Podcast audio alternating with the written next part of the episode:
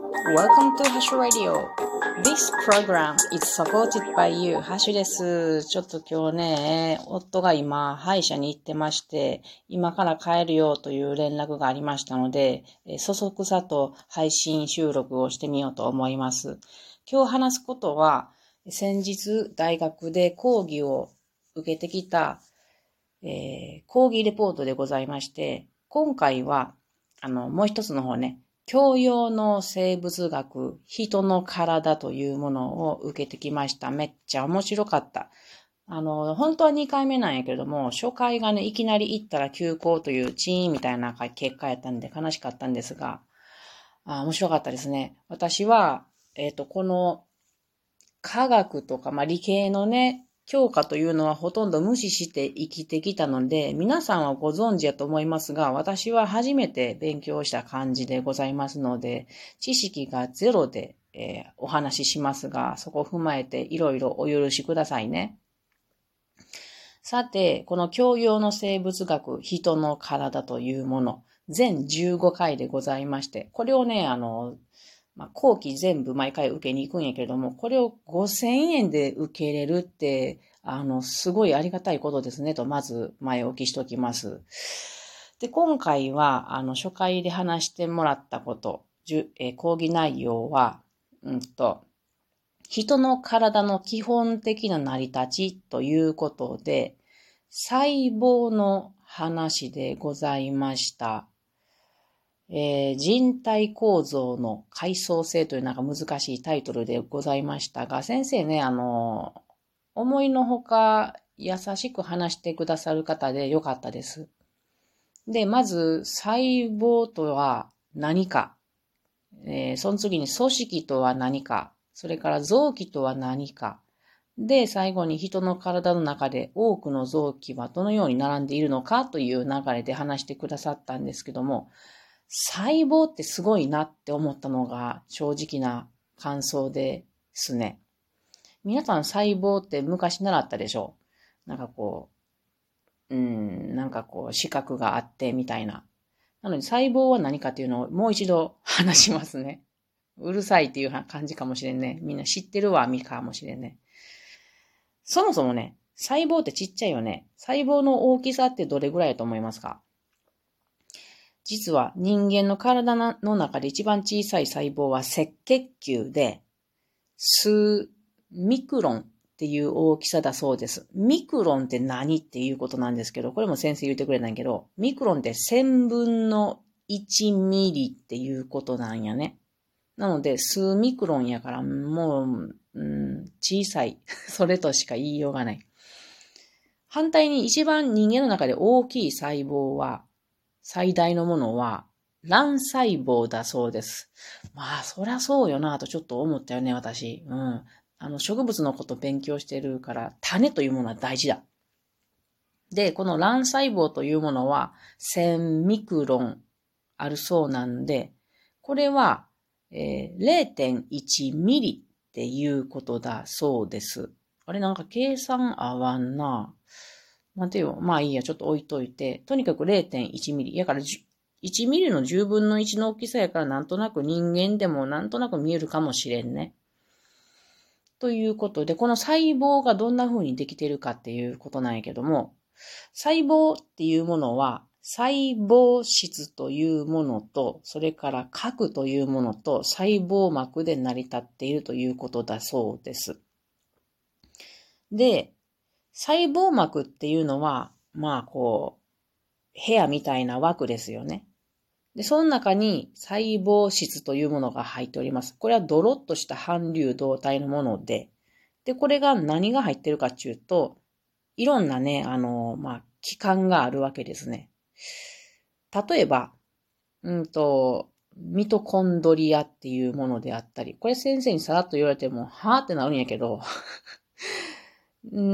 んで、このミトコンドリアがすごく面白いんだなっていうことが分かりましたね。ミトコンドリアっていうのはエネルギーを生むものであって、えー、細胞の中の発電所って言われてるそうです。で、このミトコンドリアが、ちょっとまた難しいけど、ATP というものを、あの、使ってね、エネルギーを作るそうなんですけど、この ATP って聞いたときに、あれ？って思ったんですよね。ATP っていうのは植物の光合成で、あの、必要なもので、これ勉強したぞと思って。はて、ATP って私、はあはあ、植物さんそんなことやってんのねって思ってたんやけど、私やってたんかーいってびっくりしましたね。で、ちょっと ATP 家帰ってから調べたら、生き物全部、全部、全部がこの ATP を使ってエネルギーを、あの、生み出して生きているっていうことに、かなり驚きましたね。なんや？植物じゃないかみんなって、まあ、そらそうなんですけど、あの、生物の生き物の歴史をたどると、だ、本当にご先祖様は、あの、植物ですね。動物も。うん、だからなんか、よりさらに納得した感じですね。ああ、私は植物の一部であると、なんとなく思いましたね。動物やけども、人間は動物と区分けをしているけれども、大きく見ると、植物の一部だな。同じことをしているな。ただ、めちゃくちゃ複雑になっただけで、さらに思ったのは、おや？植物は自分たちが排出するいらないものをなんとかきれいにしてくれくれる生き物を生み出したんじゃないかとさえ思うようになりました。なんかこの生物学の人の体を学ぶと植物のことがより深くわかるような気がして面白いなと初回に思いました。でね、このね、ATP、あの、アデノシン三リン酸っていうものですけども、これすごいなって思ったことを先生教えてくれたよ。あの、あちこちにあるんやけれども、この ATP がね、あの、人間の精子にもついているらしくって、男性の精子のあの尻尾の部分の付け根にね、この ATP がついてるんやって。で、これエネルギーの塊ですよ。これを使って男性の体から発射された後、卵、卵子に行く旅をするじゃないですか。精子というものは。そのエネルギーというのは、この ATP をがついてるから、これを使うことによって、その、あの、後ろのニョロニョロとしたやつを動かして、たどり着けるらしいんやけど、この精子がやっていることを人間の体で表現してみると、太平洋の端から端までを飲まず食わず休まずでずっと泳ぎ切ることだっていうことなので、ATP すげえとあの一人で感動しておりました。さてまあそんな感じで、えっと、ミトコンドリであであるとか、まあ他にもいろいろなんかようわからんけどあの、ゴルジ装置とかなんかいろいろな器官がこの細胞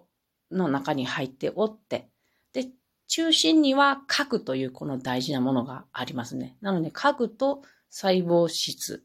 が入っている。で、その部屋を区切っているものが細胞膜で、この細胞膜というものは、下界とこの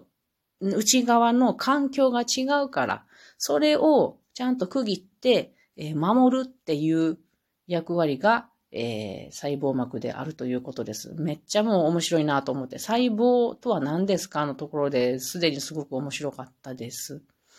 で、この細胞膜の外側にね、毛が生えてたりするんですよね。これがまたすごいなと思いましたよ。あの、細胞と細胞をくっつける接着装置みたいなのもあるんですけど、細胞の表面には。この、それとは違って毛というものが2種類あって、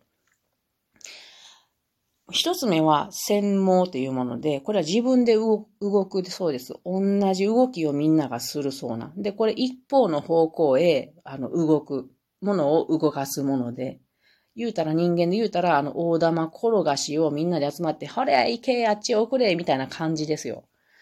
で、これはどんなとこにあるかっていうと、軌道、それから欄干にあるそうで、一方の方向へ物事を動かすと。軌道で言うたら、そのゴミとかが入ってくるじゃないですか。それを、えー、外に排出せ、外に排出せ、送ってけって感じでみんなで送ってくるの、この毛が、細胞の表面の毛が。おもろない。で、その痰というものは、そのさ専門が、専門が送ったゴミを、え粘液と絡めたものだそうです。で、考えたらこの耳くそとか鼻くそとか目くそとかそんなもんもそうでしょうね。これは私の想像。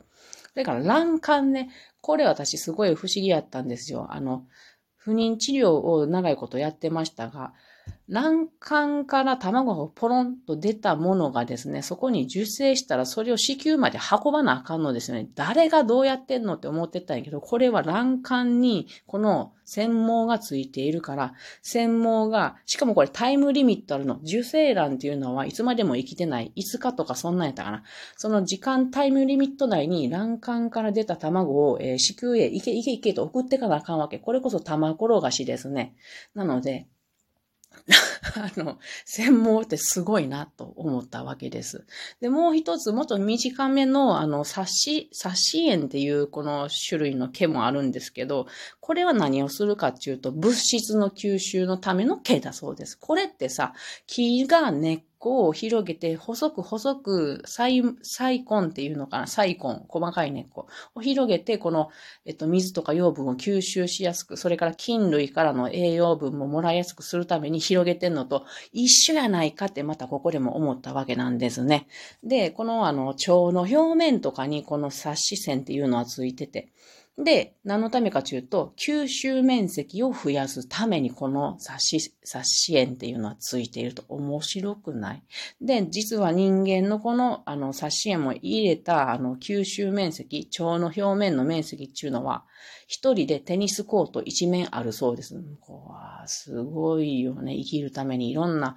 細胞が頑張っているんだなということがよくわかりました。私あんまり頑張らんでもええかなと思いましたな。あかん、91で全部話が終わってしまいました。もしかしたら92、93、94もこの後やるかもしれませんが、夫が帰ってその後やな。それでは皆さんお続きをお楽しみ